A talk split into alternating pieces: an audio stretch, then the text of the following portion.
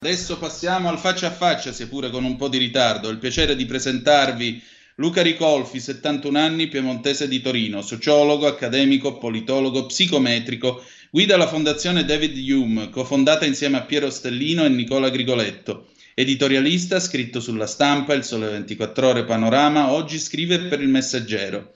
Ha creduto nel riformismo, ma vede in Matteo Renzi il suo pugnalatore. Dice che se Draghi avesse un partito sarebbe nella forbice 10-15% e sarebbe azione di Carlo Calenda. Guarda l'Italia spaccata dal Covid e dice che non bisogna allargare la frattura tra sì pass e no pass, anche se a suo dire la comunicazione sulla pandemia è stata completamente sbagliata.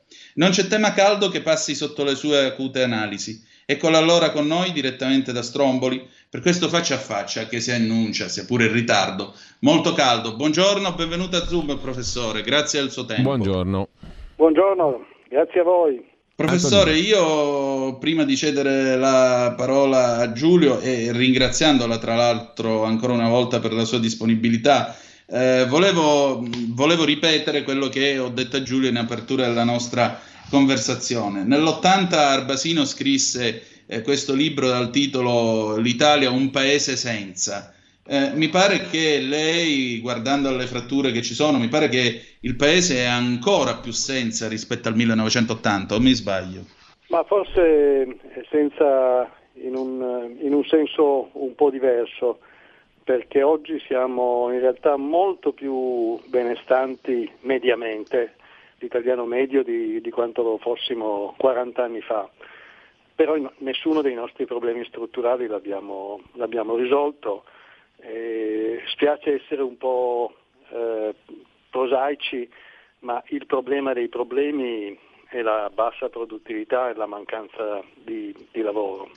E questo problema si è, si è aggravato negli ultimi, negli ultimi 40 anni purtroppo. Noi abbiamo rispetto agli altri paesi avanzati eh, il massimo di concentrazione del lavoro su una piccola minoranza di sgobboni con una enorme maggioranza che accede a consumi opulenti senza lavorare e questo non succede in nessun altro paese forse eccetto la Grecia. Certo.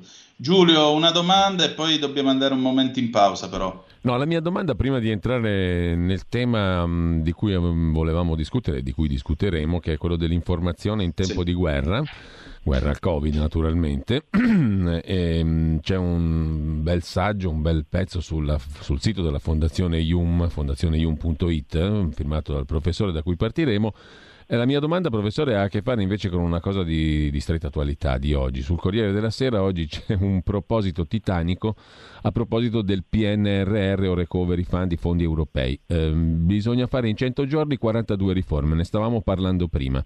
Siccome lei, professore, è sempre stato attento alle cose empiriche, le chiedo se questa previsione o indicazione ha un senso e se ce l'ha, che senso ha per chi legge il giornale stamattina.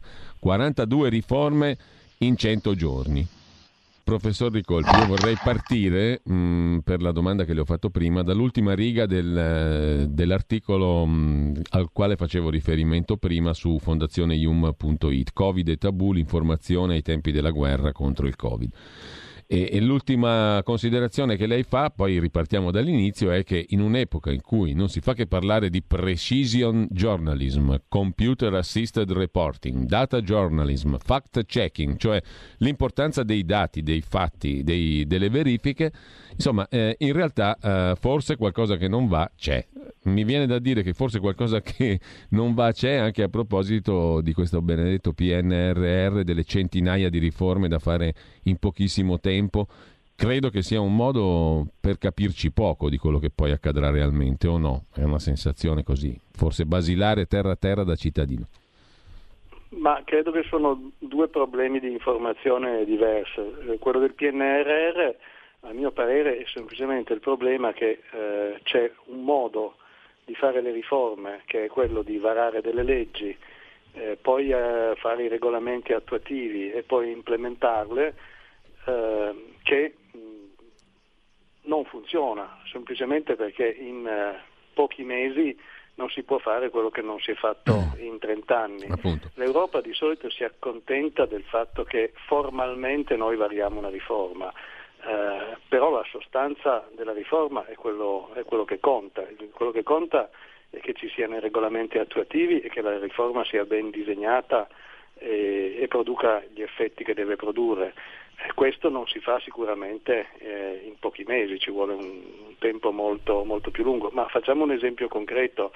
Eh, è, è, anni e anni che si parla di riforma della giustizia civile, eh, per adesso noi abbiamo visto, abbiamo visto ben poco, è, è difficile immaginare che in poche settimane o pochi mesi si, si metta a mano a un, a un, problema così grosso. Poi c'è il reddito di cittadinanza che non funziona, poi c'è quota 100 che sicuramente è uno spreco. Eh, ci sono mh, tantissimi problemi strutturali che non si possono affrontare in poco tempo, però certamente al Minotauro europeo si possono consegnare le fanciulle vergini delle riforme anche in un tempo abbastanza breve, perché il Minotauro si accontenta della forma, cioè che la legge sia varata, non che poi effettivamente funzioni. Bene, veniamo allora... Diverso è il problema invece eh. sanitario, ecco, se invece parliamo dell'informazione sì. Nel Covid, durante l'era del Covid, secondo me il problema è di altra natura, il problema è che eh, ci sono eh, in un clima di guerra ci sono cose che non si possono dire perché sono considerate di tipo disfattista e eh, si crea un conflitto fra l'etica della scienza, che è quello di dire la verità anche quando questa può risultare inopportuna, e l'etica invece dei grandi media, eh, che è quella di eh, far filtrare soltanto ciò che è opportuno nel clima che si è determinato in, una, in un certo contesto, in un certo momento. Ora il clima in questo momento è che la vaccinazione è necessaria e sufficiente a salvarci dal Covid ed è la priorità assoluta, qualsiasi cosa che eh, metta minimamente un granello di sabbia in questa certezza non può essere detto sui grandi media, ma questo per chi fa un lavoro di tipo scientifico è molto imbarazzante perché eh, a noi eh, studiosi interessa dire come stanno le cose, eh, non ci importa nulla che quel che diciamo possa essere strumentalizzato o, o usato impropriamente o sia eh, inopportuno a un certo fine. Eh, l'etica della scienza è diversa dall'etica che a quanto pare eh, guida l'informazione. Ecco professore, lei ha scritto nell'articolo che si può leggere sul sito fondazioneium.it che un clima come quello che si respira da 8-9 mesi a questa parte, scrive lei letteralmente, non mi è mai capitato di avvertirlo prima, proprio perché siamo in guerra. Secondo lei quanto durerà questa guerra? È una bella domanda eh, perché infatti non, non, so rispondere a, a, questa domanda. Ho l'impressione che il clima di guerra potrebbe eh, finire in due modi molto diversi. Se si riesce a domare l'epidemia, eh, il clima di guerra finisce semplicemente perché eh, abbiamo fatto un armistizio con il eh, Covid che ci dà un po', un po di respiro. Se invece eh, la vittoria non si riesce a conseguire e nei prossimi mesi o l'anno prossimo si riprecipita in una situazione difficile da governare, eh, più che un, una restaurazione un mantenimento del clima di guerra, io mi attendo un clima di guerra civile che è molto diverso. In una guerra civile eh, non c'è una, diciamo, un'ortodossia, ci sono due eh, eresie che si, che si scontrano. E a quel punto, se la, la, guerra con il Covid non viene vinta abbastanza in fretta, diciamo nel giro di sei mesi, eh, chi in quella guerra non ha creduto rialzerà la testa e avremo un clima ancora peggiore, cioè di guerra civile, io penso, di guerra civile fra eh, centrali dell'informazione che hanno posizioni diverse, perché si comincerà a dire avete sbagliato tutti, tutto, a puntare tutto sul eh, sul, sul vaccino e le posizioni ostili al vaccino prenderanno, prenderanno vigore. Ecco, noi abbiamo parlato qualche settimana, forse un paio di mesi fa addirittura, con il professor Crisanti, il quale toccava questo stesso tasto, quello dell'informazione. Dal suo punto di vista anche di, di scienziato, diciamo, eh, questa informazione in questo anno e mezzo è stata pessima, dice lui. Ehm, lei sta dicendo più o meno la stessa cosa dal suo punto di vista. Allora, si poteva avere un'informazione che, eh, da, tale da evitare il rischio di guerra civile, perché insomma è un rischio piuttosto grave quello che si potrebbe correre. C'era modo di fare diversamente, insomma, anche perché lei fa un'osservazione sul cosiddetto fact-checking, no? Allora noi abbiamo imparato, come dire, che ci sono quelli che a un certo punto riconducono tutto al fatto, no? eh, sgombrano il campo dalle opinioni errate e riconducono tutto ai fatti. Però anche sulla pratica del fact-checking, nel suo articolo lei mette i puntini sulle i. Eh, il fact-checking diventa molto spesso un'azione di, di killeraggio, quindi come ci si fa a fidare se non si hanno delle competenze specifiche come cittadini comuni? Perché poi alla fine da lì deriva la nostra opinione e anche ciò che poi facciamo dopo aver pensato qualcosa. Sì. Dopo l'opinione anche l'azione. Il fact-checking è diventato molto fazioso, per cui eh, siamo abbastanza sicuri che quando qualcosa si presenta come fact-checking lo fa contro una tesi avversaria e spesso lo fa in modo, in modo, piuttosto tendenzioso. Quindi secondo me uno degli effetti di questa 12 o 15 o 16 mesi di, di lotte nel, nel, nei media è stato il, la degradazione e lo sputtanamento del fact-checking. Uh, lei mi chiede se si poteva fare diverso, ma in astratto sì, in pratica no, perché eh, ci sono due fattori eh, negativi.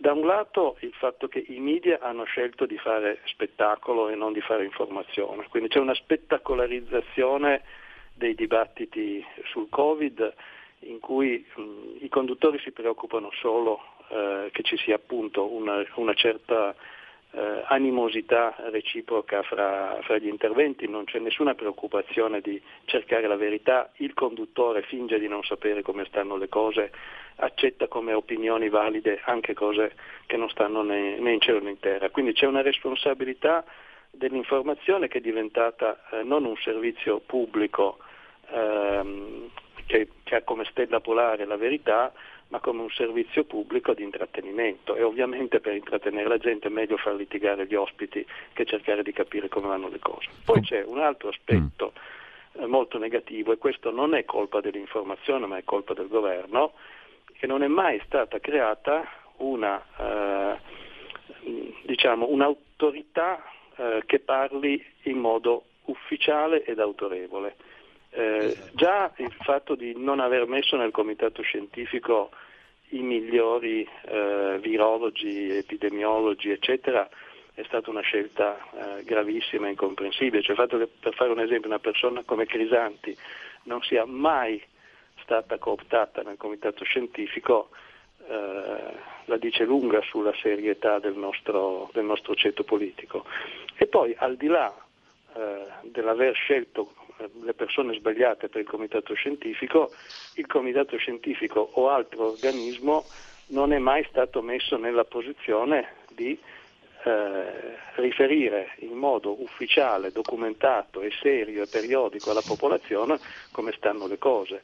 Eh, la gente si è espressa, gli, esperti si sono espressi attraverso le interviste, non attraverso una, una, voce ufficiale. Guardate che negli altri paesi non è così, cioè negli Stati Uniti c'è Fauci, eh, anche la Svezia ha il suo, il suo rappresentante ufficiale, eh, la Francia ha del Fressi, cioè ci sono delle figure autorevoli negli altri paesi eh, il cui parere conta più di quello degli altri. In Italia l'ultimo medico di provincia eh, può dire quello che vuole sullo stesso piano del grande luminare e questo però è responsabilità eh, del governo, non dell'informazione.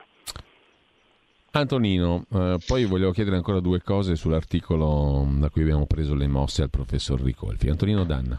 No, io, io, intanto ringrazio il professor Ricolfi che ha detto una cosa che ho ripetuto più volte nel corso di questa trasmissione, la balcanizzazione e la creazione delle tribù dei virologi, perché qui abbiamo il rito bassettiano, il rito buroniano, il rito di questo e di quello, invece ci sarebbe voluto appunto uno solo a parlare con una voce sola. E forse non avremmo oggi la gente che telefona e ci dice che tal dei tali o quel gruppo o quell'altro pensatore o quell'altro esperto dicono che il Covid si cura con questo, questo e quest'altro e soprattutto magari non avremmo gente che parla di inginocchiamenti al dio vaccino e tutto il resto. L'altra cosa che io mh, constato in questa, in questa, comunicazione di guerra, il professore ha parlato di eh, clima da guerra civile. Allora io le chiedo, passeremo da quei due tizi con la bandiera italiana che gridavano no Green Pass alla stazione centrale ad avere davvero gli assembramenti e la violenza nelle stazioni, per esempio per non far prendere il treno a, a chi ha il Green Pass? O spareranno ai no. medici? Arriviamo a un clima da brigate rosse da anni 70? No, non penso che, che, si arrivi a questo, perché io non penso che la situazione esploderà e penso che alla fine eh, gli italiani sono abbastanza sottomessi, cioè queste manifestazioni estreme sono e secondo me sono destinate ad essere minoritarie. Quando io parlavo di clima da guerra civile eh, non pensavo tanto a um, manifestazioni fisiche o a, a, conflitti di strada o cose di questo genere, pensavo al fatto che eh, crolla un'ortodossia cioè, bene o male, in questi mesi c'è stata un'ortodossia, eh, che è stata l'ortodossia vaccinale e chiunque avesse qualche dubbio eh, di qualsiasi genere sul vaccino era considerato un disfattista. Nel momento in cui la campagna vaccinale non dovesse avere successo, cosa che ovviamente eh, nessuno si augura, eh, allora questa ortodossia entrerebbe in crisi e eh, le teorie alternative, anche le più strampalate, eh, riceverebbero un consenso maggiore di quello eh, che, che, ricevono oggi. Eh, io non lo vedo come una cosa particolarmente positiva perché um, guerra civile vuol dire che eh, tutti possono dire tutto quello che vogliono senza nessun, uh, nessuna gerarchia, nessun controllo. Uh, però non è neanche bella la situazione attuale in cui c'è un'ortodossia che impedisce a chi la pensa diversamente di eh, porre i suoi legittimi dubbi. Ecco, professore, su questo, sulla razionalità applicata alla questione, lei fa un paio di esempi interessanti nel suo articolo, anzi puntualizza due questioni interessanti, la razionalità e la scelta di vaccinarsi da una parte, in relazione per esempio anche a un fatto, a un fatto che dovrebbe essere pro- propriamente trattato come, come, tale, cioè come un fatto, cioè l, il fatto che per i più giovani, per i giovanissimi, la vaccinazione può anche essere definita una scelta non razionale. Hm? E questo si scontra con quell'ortodossia eh, della vaccinazione a tutti i costi di cui lei parlava prima. Seconda osservazione, lei dice abbiamo scarsa uh, attitudine a ragionare matematicamente, logicamente e i numeri alla mano, con la statistica sia per la scelta appunto di vaccinarsi e di vaccinare i più giovani, sia per il discorso della cosiddetta immunità di gregge. Eh, non sto ad, a, farla lunga perché chi legge il suo pezzo uh, può seguire tutto il ragionamento, però matematica e eh, statistica alla mano, lei dice l'immunità di gregge, eh, l'aritmetica dell'immunità di gregge è stata violentata mh, dalla comunicazione, perché l'immunità di gregge è una formula che in presenza di questo tipo di malattia e di questo tipo di vaccini è una chimera, è irraggiungibile, è una cosa che non può essere matematicamente raggiunta. No? E allora perché si fa difficoltà a dire questo? Sarebbe tutto più semplice, eviteremmo quella polarizzazione tanto temibile di cui parlava prima, no?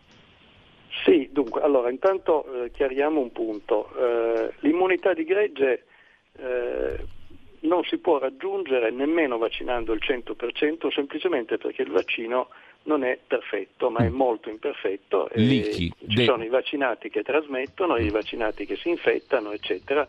E quindi, dato che la variante Delta è molto pericolosa, eh, molto trasmissibile, in in, con un vaccino perfetto basterebbe l'88-89% di eh, vaccinati, sì. con un vaccino imperfetto non basta neanche il 100%, questo è il punto.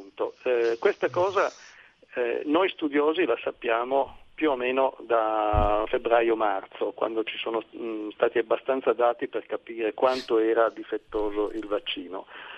Eh, L'Istituto Superiore della, di Sanità l'ha ammessa eh, molto così eh, tra le righe con una dichiarazione di Gianni Rezza eh, una settimana fa e comunque non è ancora eh, assorbita, acquisita dai media. Io sento continuamente delle trasmissioni in cui si interviene dicendo allora vacciniamoci tutti così eh, raggiungiamo l'immunità di gregge e non c'è nessuno che dica ma cosa stai dicendo, è una fesseria questa, è impossibile. Eh, quindi i media non hanno ancora voluto capire che l'immunità di gregge è impossibile. Eh, L'Istituto Superiore di Sanità, eh, o meglio, eh, io ho detto una, una cosa inesatta, ehm, il Ministero, mm. perché Gianni Rezza è il direttore della prevenzione del Ministero. Del ministero. Il Ministero eh, l'ha ammesso, ma molto così, eh, in, in, modo molto obliquo e indiretto, quindi questa cosa eh, non è ancora mh, entrata nella, nella, coscienza collettiva. Ora, perché per sei mesi, pur sapendo che era impossibile, non lo si è voluto dire? Allora, secondo me la ragione è eh, molto semplice e eh, anche abbastanza agghiacciante, perché se si fosse ammesso questo, eh, non il governo non avrebbe potuto puntare tutte le sue carte sul vaccino e solo sul vaccino. Il governo avrebbe dovuto fare un altro ragionamento che in questo momento fanno soltanto i politici di opposizione, e cioè dato che il vaccino è probabilmente necessario ma sicuramente non sufficiente, dobbiamo fare anche altre cose. Per esempio mettere in sicurezza le scuole con l'aerazione dell'aria, con l'aumento del numero di classi. Dobbiamo mettere in sicurezza i trasporti, eh, rafforzando la flotta, mettendo dei controlli, non permettendo la, che, che, che, girino pieni no? i pullman, eh, le metropolitane, eccetera. Forse dovremmo anche occuparci di cure domiciliari, cioè dovremmo fare tutta una serie di cose che sono o costose o difficili eh, proprio organizzativamente da, da, da implementare e che preferiamo noi governanti eh, non fare perché la via del vaccino è la più comoda. Eh, noi semplicemente spendendo un po' di soldi e organizzando bene col generale figliuolo le vaccinazioni cerchiamo di vaccinare il più gente possibile e possiamo non occuparci di tutto il resto. C'è un esponente di Italia Viva che l'altro giorno l'ha addirittura teorizzato. Eh, Crosetto gli chiedeva, Guido Crosetto che è di Fratelli d'Italia, sì. gli chiedeva ma perché non avete fatto nulla su scuole e trasporti? E lui ha detto, eh, perché l'importante è vaccinarsi, quei soldi lì che avremmo dovuto mettere su scuole e trasporti li mettiamo su cose che ci interessano di più. Allora qui c'è stata una scelta eh, di puntare tutte le carte sul vaccino e c'è da augurarsi che questa scelta non si riveli tragica, lo sapremo fra due mesi quando avremo avuto abbastanza rientri a scuola e al lavoro per vedere se la vaccinazione è sufficiente a tenere basso il numero di contagi oppure non è sufficiente come temono in molti e temo anch'io. Antonino. Professore, io ho ancora soltanto un minuto, le volevo chiedere una cosa sul reddito di cittadinanza. Ieri qui sul quotidiano del Sud c'era una difesa del reddito come 500-600 euro da dare ai poveri contrapposti alle imprese che hanno ricevuto 170 miliardi di ristori. Sull'effettività e l'efficacia di questi ristori io sospendo il mio giudizio. Il bello è che la pagina appresso si raccontava di un'azienda di tornitori a Cosenza dove in molti si stanno licenziando perché non hanno il Green Pass, dice noi ce ne andiamo in Germania dove non ce lo chiedono. E il titolare diceva, molta gente invece viene e mi dice assumimi ma mi devi prendere in nero perché io percepisco il reddito di cittadinanza. Ecco, ma non è che qui ormai stiamo veramente a livello che forse nemmeno un pellegrinaggio a Lourdes ci può salvare? Beh, questo è un bellissimo esempio perché dimostra come eh, una riforma eh, macroscopicamente necessaria come quella del reddito di cittadinanza eh, sia completamente eh, impantanata. Io conosco ma veramente tanti casi direttamente di imprese che hanno dovuto eh, ridurre l'attività, non chiudere, ma ridurre drasticamente l'attività, eh, semplicemente perché avevano assunto X persone e metà delle persone assunte hanno scoperto che gli era più comodo eh, tenersi il reddito di cittadinanza e dopo l'assunzione rinunciano e si prendono il reddito di cittadinanza. Ora, I casi di questo genere non sono aneddotici, no, non sono eh, folklore, Assolutamente sono no. enormemente diffusi in tutta la penisola. Allora noi questa cosa qui, eh, che si potrebbe benissimo affrontare, perché è una riforma che si può fare eh, bene in un, in un, tempo ragionevole, non la facciamo perché abbiamo un governo paralizzato dalle eh, dalle lotte fra i partiti. E questo è un esempio eh, macroscopico della difficoltà di fare le riforme che contano. Noi saremo capaci di dare all'Europa le riforme eh, che ci chiede eh, nominalmente, ma le riforme che incidono sulla carne viva del tessuto sociale, quelle non le facciamo. E io dico sia di quelle che piacciono a destra sia di quelle che piacciono a sinistra, perché per me eh, non solo il reddito di cittadinanza è una stortura, lo è anche quota 100. Ci sono tantissime storture, alcune non piacciono alla destra, altre non piacciono alla sinistra. Mm, bisognerebbe che, proprio perché abbiamo un governo come quello Draghi, eh, venissero tutte affrontate insieme. E invece eh, il risultato è la paralisi, non stiamo toccando né il reddito di cittadinanza né quota 100. Professore, Insomma, più che un paese senza, un paese senza coraggio. Assolutamente. Prego Giulio, scusami. No, l'ultima cosa, uh, tutto quello che non vi dicono sulle cure domiciliari precoci per il Covid-19 e perché lo fanno. Sul sito della Fondazione IUM, a firma di Mario Menichella, c'è un articolo molto interessante. Lo ha ripreso recentemente, mi sembra La Verità, il quotidiano di Maurizio Belpietro. Volevo chiudere con una piccola provocazione, ma per capirne di più ovviamente al professor Ricolfi. Sembra un titolo di quelli che dicono adesso ve la raccontiamo noi la verità, i complottisti cosiddetti, no? Sì, allora su questo io mh, ho una posizione leggermente diversa da quella delle, di, mh, di, chi scrive sul, sì. sul, la, sul, nostro sito, perché il sito diciamo, ospita interventi sia molto ostili eh, alla, diciamo molto non ostili ma scettici sulla vaccinazione, sia interventi entusiastici e, sì. completamente pro vaccini. Quindi noi mh, non abbiamo una posizione della fondazione, perché la fondazione è un luogo in cui ognuno scrive un po' quello che gli sembra di poter, eh, di poter dire. Allora la mia personale posizione è questa. Eh, dobbiamo trovare un punto di equilibrio tra due estremi, e cioè l'estremo del governo che dice semplicemente eh, tachipirina e vigile attesa e l'estremo delle cure fai da te con intrugli di farmaci eh, di cui non è comprovata eh, l'efficacia. Questa via eh, intermedia eh, secondo me è data da alcuni protocolli come il protocollo Remuzzi che hanno avuto anche una validazione sì. scientifica e devo aggiungere che quanto agli intrugli eh, non è detto che siano tutti intrugli, nel senso che ci sono alcuni tipi di farmaci che hanno una mh, mm, piuttosto verosimile efficacia preventiva, che sono allo studio e che invece vengono eh, demonizzati. Cioè adesso c'è una situazione per cui appena uno parla di una cura che non è ufficiale, passa per un neo eh, sì, appunto, di Bella, ricordate eh... le cure di Di Bella con, Sì, con esatto, no, Menichella nell'articolo... Invece c'è un'area di eh, di studi e sperimentazioni di cure che non hanno ancora ricevuto una piena validazione scientifica, ma che ne, non possono essere respinte per il solo fatto che non ci sono dei trial clinici che le hanno, le hanno rese eh, inaccettabili.